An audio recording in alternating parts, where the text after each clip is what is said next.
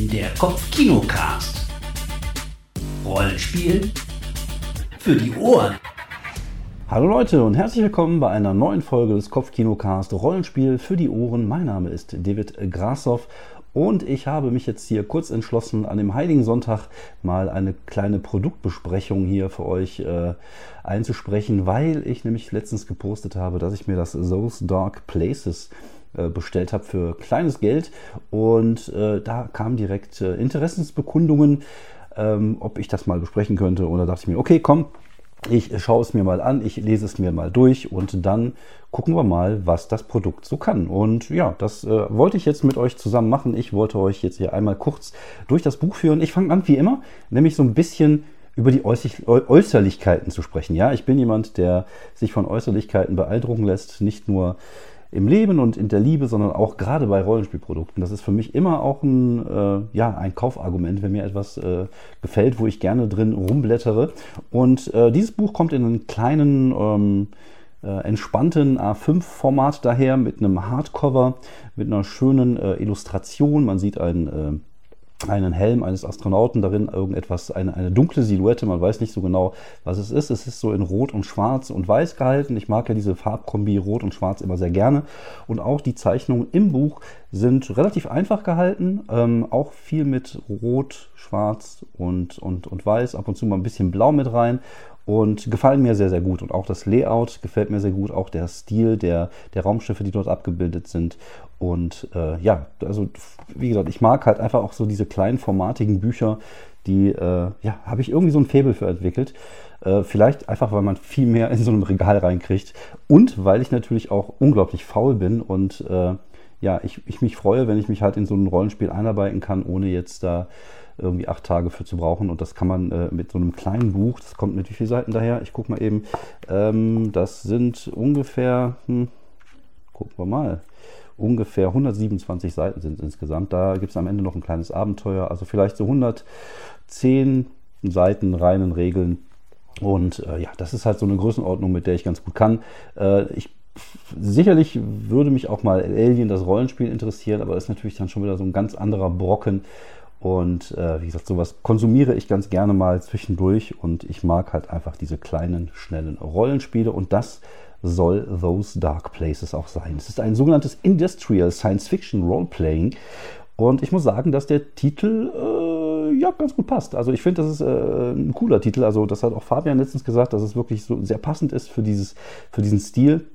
Und für welchen Stil das genau ist, sage ich euch gleich. Es ist erschienen bei Osprey Games. Es äh, kostet äh, 25 Dollar. Ich glaube, ich habe es irgendwie bei Medimobs oder irgendeine von diesen Seiten für, für 17 Euro äh, gewonnen. Und äh, ja, kann, würde jetzt schon mal das Fazit ziehen, dass ich das auf jeden Fall nicht bereue. Also ich habe schon schlimmer Geld investiert. Äh, wie gesagt, es kommt mit einem sehr, sehr einfachen Layout da, daher und man merkt sofort, auch an dem ersten Bild schon. Also es gibt das erste Bild, was es, was es gibt in diesem, in diesem Buch, ist halt ein, ein Helm und da sitzt eine Katze drauf. Und da kommen natürlich einem sofort Alien-Vibes in, in, in, ins, äh, ins Gehirn geschossen. Und ja, das ist halt wirklich so, dass das Spiel, das sagt es auch an mehreren Stellen, sich wirklich an Alien und an Outland ähm, äh, so ein bisschen entlanghangelt was so die Idee ist und was so dieser Gedanke ist. Und da kommen wir tatsächlich direkt zum Industrial Science Fiction Roleplaying, weil es geht wirklich darum, es geht um ein Raumschiff, wo alles ein bisschen runtergekommen ist. Es ist halt eher so ein Arbeitsplatz, so ein bisschen wie die ähm, Nostromo bei, bei Alien. Es ist halt einfach alles eng, alles alt. Und das ist halt so der Stil, der so ein bisschen hier, hier so durchscheint. Das ist halt keine saubere Science Fiction wie wie äh, Star Trek oder, oder andere Dinge, sondern da ist halt schon alles ein bisschen runtergekommen. Es ist halt irgendwie, wenn man so will, so ein Blue-Collar Science-Fiction-Rollenspiel. Also man spielt Arbeiter auf einem Schiff und äh, ja, erlebt halt gewisse Dinge, die halt meistens etwas darker und etwas grittier sind, um mal zwei englische Begriffe in den Raum zu werfen ähm, ja, da, daran orientiert sich das Spiel. Das sind so diese, diese, diese Filmgenres oder diese Filme, wo es lang geht. Da gibt es natürlich auch tausend andere Beispiele. Da gibt es ja irgendwie, ähm, ich glaube, Apollo 44 hieß das mit dem Gefängnis, äh, äh, mit dem Gefängnismond. Ne, ich bin mir gerade gar nicht mehr so hundertprozentig fertig. Also es gab da verschiedenste Varianten und äh, stellt euch irgendeine alte Station irgendwo auf einem abgefuckten Planeten vor. Stellt euch irgendein ein altes Raumschiff, was irgendwie äh, arbeitsmäßig durch den Weltall fliegt und äh, ja, dann haben wir so ein bisschen so diese, diese Atmosphäre, die das Spiel halt so transportieren soll. Regeltechnisch kann man nur sagen, ist das wirklich ein regelleichtes Rollenspiel. Es gibt äh, vier Attribute. Das sind äh, die Attribute, die abgekürzt Case heißen, also Charisma, Agility, Strength und Education. Und, diese und in diesen Attributen darf man eins bis vier Punkte verteilen. Also man hat eins mit eins, eins mit zwei, eins mit drei, eins mit vier. Das habe ich, glaube ich, sehr, sehr gut und sehr einfach erklärt. Und dann würfelt man mit einem W6 und darf halt das passende Attribut dazu packen. Zum Beispiel, wenn man irgendetwas wissen will, dann nimmt man Education. Wenn man jemand äh, bezirzen möchte, zum Beispiel, nimmt man Charisma. Und äh, der Mittelwert, den man zu schlagen hat, ist die, die 7, also 7 oder höher würfeln. Ähm, wenn es einfach ist, dann vielleicht auch mal eine 6 und wenn es schwer wird, einfach mal eine 8 überwürfeln. Und äh, man bekommt noch Bonis, je nachdem, welche Beruf man hat an Bord des Schiffes, also welche seine Position ist. Jeder Spieler oder jede Spielerin hat zwei Positionen. Da gibt es halt verschiedene Arten von, von, von Stellungen, die man haben kann. Man kann zum Beispiel Navigationsoffizier sein, Wissenschaftsoffizier, ähm, Security Officer und medizinischer Offizier. Man kann ein Verbindungsoffizier sein äh, und der, der Pilot. Und dann gibt es halt zwei von den Dingern, die man sich raussuchen kann. Das eine ist das Primäre. Man kann zum Beispiel primär der medizinische Offizier sein, aber vielleicht auch an Bord die, die Stelle des äh, Wissenschaftsoffiziers noch mit bekleiden, was ja eigentlich ganz gut passen würde, weil man ja meistens halt nur so eine kleine Crew ist auf so einem kleinen Arbeitsschiff. Und wenn man diese beiden Sachen hat, geben die einem dann halt Bonusse. Diese primäre äh, Klasse, die man sich ausgewählt hat, diese primäre Berufung gibt einen noch plus zwei. Zum Beispiel, wenn ihr jetzt ein ein äh, Verbindungsoffizier seid, ein Liaisonsoffizier, wie er so schön hier heißt, und ähm, ja, die, das ist halt so die Diplomaten unter den Leuten, dann bekommt ihr vielleicht nochmal einen Bonus von plus zwei auf euren Charisma-Wurf. Und dann sollte es ja doch möglich sein, die sieben zu übertreffen oder ja, zumindest auch vielleicht sogar schwierige Würfe mit 8 oder so. Das Interessante, was ich finde, ist halt, es gibt halt auch hier so ein bisschen dieses PBTA-Ding, nämlich dieses ähm, Mixed Success, also der partielle Erfolg. Ich glaube, der wird hier auch Partial Success genannt, nämlich wenn ihr genau das trefft, was ihr treffen müsst, also zum Beispiel bei einem normal durchschnittlichen Wurf die 7, dann habt ihr einen partiellen Erfolg. Also nicht äh, unähnlich wie bei PBTA, dass ihr zum Beispiel äh, die Tür geöffnet bekommt, das Schloss geknackt bekommt, aber dass vielleicht dann irgendwo die Alarmanlage losgeht oder irgendjemand euch gesehen hat. Also es gibt immer noch so einen kleinen Nachteil, der vielleicht nicht sofort, sondern auch später ins Spiel kommt, aber das Ganze äh, noch ein bisschen interessanter macht und immer so ein bisschen die Geschichte vorwärts treibt. Und ich mag sowas. Also das ist ja sowas, was mir immer schon lag und liegt. Von daher finde ich die Idee ziemlich cool. Ähm, ja, das war es eigentlich schon. Also es gibt, ähm, es gibt diesen, diesen einen Wurf, den man macht mit einem W6, dann kann man halt sein Attribut dazu packen, dann kann man halt was dazu packen, wenn es äh, gerade passt von seinem, von seinem Beruf her. Also es gibt keine Skills, gar nichts Besonderes. Ja, und viel komplizierter wird es tatsächlich dann, dann nicht so regeltechnisch. Also was es noch gibt, ist äh, bei, bei äh, Konflikten, dass man einfach gegeneinander würfelt. Also man würfelt äh, ja jeder für sich, addiert seine Bonis, die man hat und wer höher würfelt, hat gewonnen. Und wenn man äh, Schaden bekommt, äh, körperlichen Schaden, geht es halt von dem Strength-Wert runter. Wenn man irgendwie bei 0 ist, wird man be bewusstlos und bei minus 2 stirbt man, glaube ich. Dann gibt es noch Pressure. Pressure ist so eine Art geistige Stabilität. Da kann man drauf würfeln, wenn etwas Schockierendes passiert. Und je nachdem, äh, wie gut man würfelt, äh, kommt man da relativ schadlos bei Roh raus oder man bekommt eine sogenannte Episode, also es passiert irgendetwas, was einen so ein bisschen äh, aus, der, aus der Bahn wirft und äh, das kann man dann ausspielen. Und das war es aber auch schon von den Regeln. Also das ist wirklich äh, super übersichtlich und auch super einfach. Equipment gibt es natürlich auch. Equipment gibt dir einfach auch nur ein, ein Plus 1 auf deinen auf deinen Wurf, also wenn du noch eine coole Waffe hast oder sowas, dann oder irgendein Zielrohr auf deiner Waffe, dann kriegst du vielleicht nochmal plus eins auf deinen Wurf. Es gibt die Möglichkeit, automatische Successes and Fails mit einzubauen. Das ist, glaube ich, ganz gut, einfach weil es immer so ein Spannungselement ist. Bei einer 1 wird immer ein Fail, bei einer 6 immer ein Erfolg, egal wie hoch man würfeln muss. Und äh, ja, sowas mag ich eigentlich auch immer ganz gern. Und das waren tatsächlich die Regeln. Also viel mehr ist da wirklich nicht. Und der Rest äh, ist halt ein bisschen, äh, ein bisschen Erklärung, wie so der Alltag ist vom, auf, auf so einem Schiff. ähm, wie, wie, äh, wie, wie so, was für verschiedene Crew-Typen Typen es gibt, also Cargo-Transporters zum Beispiel ähm, oder Wissenschaftsschiffe, ähm, äh, Personenschiffe, Outposts and Settlement wird ein bisschen beschrieben, aber auch jetzt nicht wirklich viel. Also es ist halt eigentlich relativ äh, übersichtlich, was alles beschrieben wird. Und dann gibt es halt noch so die Möglichkeiten, äh, ja, wie man an seine Abenteuer kommt. Also es gibt zum Beispiel irgendwie, es wird hier so ein bisschen als Reports irgendwie mit eingebaut. Das ist ja so, dass es irgendwie äh, verschiedene Reports? Accident Reports, Industrial Espionage Report. Also man bekommt irgendeinen Bericht, fliegt irgendwo hin und muss halt irgendwas überprüfen. Und da gibt es halt auch äh, so Mysterious Death zum Beispiel, dass halt irgendjemand auf einer Station gestorben ist und man soll rausfinden, was. Oder zum Beispiel auch der Wissenschaftsreport, dass man halt irgendwo versuchen muss rauszufinden, wo er plötzlich irgendwelche komischen Gase auf eine Meteor kommen oder was auch immer. Also es werden da schon einem viele verschiedene Ideen gegeben und um das ganze äh, Alien, Alien-Ding nochmal so ein bisschen äh, äh, mit reinzunehmen, gibt es auch die Möglichkeit, ähm, Automaten, also Automatons heißen die hier, also sowas wie Androiden zu spielen, also menschlich aussehende ähm, Androiden. Und das gibt dem Ganzen halt noch so ein bisschen Flav. Aber auch das hat regeltechnisch keine großen, ähm, keine große Einflüsse auf das, was da passiert, sondern es hat einfach nur so einen zusätzlichen Flavor, den man irgendwie mit reinnehmen kann.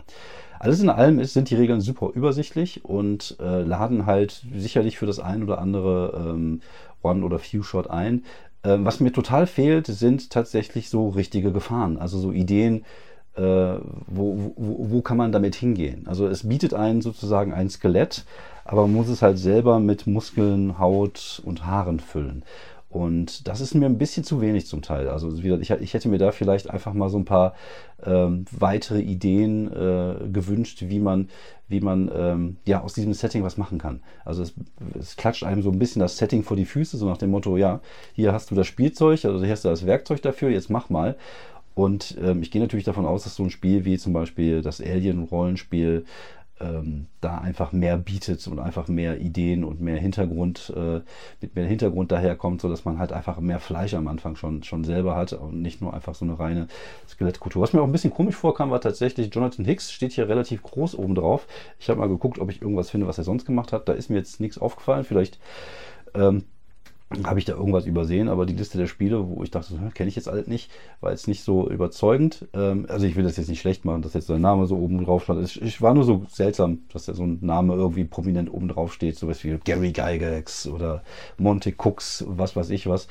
Ähm, ich finde das, das Spiel also hübsch, ich finde es äh, einfach und es, wie gesagt, lädt dazu ein, vielleicht das ein oder andere ähm, ja, in, die, in die Richtung mal zu spielen. Gerade wenn man irgendwie was Science Fiction spielen möchte, was so ein bisschen dreckig ist, was so ein bisschen mehr so in Richtung ähm, Battlestar Galactica, also die neue Serie, also die neue in Anführungsstrichen Serie, oder in Richtung Alien geht oder, oder so ein bisschen in die Richtung geht, dann ähm, ist das sicherlich ein Ding, was man benutzen kann. Es ist nicht zum Beispiel nicht so abgefahren wie Death in Space. Death in Space geht ja äh, schon eher in etwas abgefahrene Richtung rein ähm, ist vielleicht da nicht so das richtige Spiel, um, um sowas irgendwie aufs Papier zu bringen. Also das hier ist mehr so down to earth. Es gibt wenig Alien-Rassen, also gar keine Alien-Rassen. Und wenn, dann sind sie halt irgendwas, was man auf dem Raumschiff hat und was man nicht unbedingt haben möchte. Und ähm, sowas wie Mothership zum Beispiel geht da, glaube ich, auch so ein bisschen in diese Richtung, weil es dann schon ein bisschen regelintensiver ist. Ähm, also wenn man sowas mag und Bock mal hat, sowas zu spielen, dann ist ähm, das Zoth Dark Places auf jeden Fall ähm, eine, ein Kauf wert. Äh, wie gesagt, ich finde, für das Geld macht man nichts verkehrt. Ich glaube, man kriegt momentan auch äh, in anderen Stellen noch irgendwo zwischen 15 und 25 Euro. Ich finde, für so ein kleines Spiel ist das immer ganz, ganz okay. Und ähm, es hat mir auf jeden Fall Spaß gemacht, es zu lesen. Und es hat mir ein paar Ideen gegeben. Ob ich es jetzt unbedingt spielen würde, weiß ich nicht. Einfach weil da gibt es, glaube ich, auch andere Spiele, die, die äh, sich momentan mehr aufdrängen. Aber auf der anderen Seite ist das ja auch so, hatte ich auch nie geplant, jetzt Beyond the Wall zu spielen. Und das ergibt sich manchmal. Und wenn man dann äh, zusammensitzt, sagt, okay, komm, was machen wir heute Abend? Hier, ich habe dieses So Star Places, ich habe eine Idee für ein Abenteuer, die Charaktere sind in, in vier Minuten gemacht, lass uns loslegen und dann ab dafür, dann ähm, ist das okay. Also wie gesagt, ich finde, äh, es, hat, es bietet nicht so viel wie zum Beispiel Death in Space, wo man am Anfang seine Crew zusammenstellen kann, wo man am Anfang seine Charaktere auswürfeln kann und so und wo man so von vornherein irgendwie sowas was erstellt. Das gibt es hier alles nicht. Es ist halt sehr klassisch, sehr einfach gehalten und ja, wie gesagt, mal ganz nett für einen Abend. Ähm, ich würde fast behaupten, dass es nichts für eine, für eine Kampagne ist und nichts für, für was Längeres ist, aber das für so vielleicht so ein, so ein Halloween-Abenteuer, so ein bisschen im Stil von Alien oder vielleicht Sunshine oder, oder irgendwas. Äh, es muss ja auch nicht immer eine Alien- äh, Invasion sein oder ein böses Alien sein. Es kann ja sein, dass ja irgendwie einer der, der, ähm, der Crewmitglieder wahnsinnig wird, weil er für irgendein äh, Alien-Mikrobe ist. Dann sind wir schon bei den Aliens. Ach, irgendwie gehört es mit dazu. Irgendwie, oder dass er irgendwie, keine Ahnung, irgendwas, was, was irgendeine Krankheit hat und dann plötzlich anfängt, irgendwie verrückt zu spielen oder irgendein Mordfall auf irgendeiner, irgendeiner Station. Also es gibt da, da kann man viel bei rausholen, aber es bleibt halt, glaube ich, schon so ein bisschen oberflächlich halt eher so von One-Shot oder vielleicht auch für, für ein Few-Shot, dass man so zwei, drei Abende spielt und dann ab dafür. Äh, was ich noch sagen wollte, was ich ganz cool finde, und das ist so die Idee, die ich äh, am originellsten fand in dem Spiel, ist, es geht nicht, äh, man bekommt keine Erfahrungspunkte, sondern man hat äh, so, eine, so eine Arbeitszeituhr. Und die geht dann irgendwie 25 Jahre. Und je nachdem, wie viel ähm, wie viel man erreicht äh, in, in, in dieser Zeit oder wie viel man unterwegs ist. Wenn man zum Beispiel, keine Ahnung, man kann sich ja in den Kryoschlaf irgendwie bringen lassen für ein Jahr, fliegt man dann zu irgendeinem fiesen Planeten, hat dann irgendwie sein, sein, sein, sein Abenteuer, löst seinen Fall, was auch immer. Das dauert dann zwei Monate und dann geht es ein Jahr wieder zurück. Dann ist man zwei Monate und zwei Jahre, zwei Jahre und zwei Monate unterwegs und das bekommt man dann halt gut geschrieben auf sein Zeitkonto und dann ist man vielleicht nicht mehr 25 Jahre, sondern nur 22,5 Jahre, die man arbeiten muss. Und man arbeitet halt einfach darauf hin, es einfach zu überleben. Und das finde ich ein schöner Gedanke. Also das gefällt mir sehr gut. dass es halt einfach echt so dieses Ding ist, so wir gucken, dass wir einfach nur irgendwie heile aus der Sache rauskommen. Und äh, ja, das finde ich ein schönes, eine schöne Idee und das passt irgendwie auch zu dem Spiel. Also wie gesagt, ich finde es äh, empfehlenswert. Ich finde, das ist ein Ding, was man gut mal lesen kann. Sicherlich gibt es das auch als PDF ganz günstig, wenn man jetzt nicht unbedingt die 20 Euro dafür ausgeben möchte. Ähm, und es, es liegt im Schrank und vielleicht kommt es tatsächlich irgendwann mal zum Einsatz und äh, versüßt uns zumindest mal ein bis zwei Abende. So viel wollte ich dann zu Source Dark Places einfach schon mal sagen. Ich hoffe, das hat euch irgendwie so ein bisschen geholfen. Ich hoffe, das hat euch irgendwie so ein bisschen äh, auf die richtige Spur gebracht, was dieses Spiel angeht. Ähm, ja, falls ihr noch Fragen habt, ihr könnt uns erreichen über Twitter und über unseren Discord-Server, da findet ihr die, ähm, den, den, Link auch, äh, ich glaube, in unserer Twitter-Bio. Äh, bleibt gesund, bleibt sauber und demnächst wieder mehr von uns äh, an dieser Stelle. Bis die Tage. Ciao.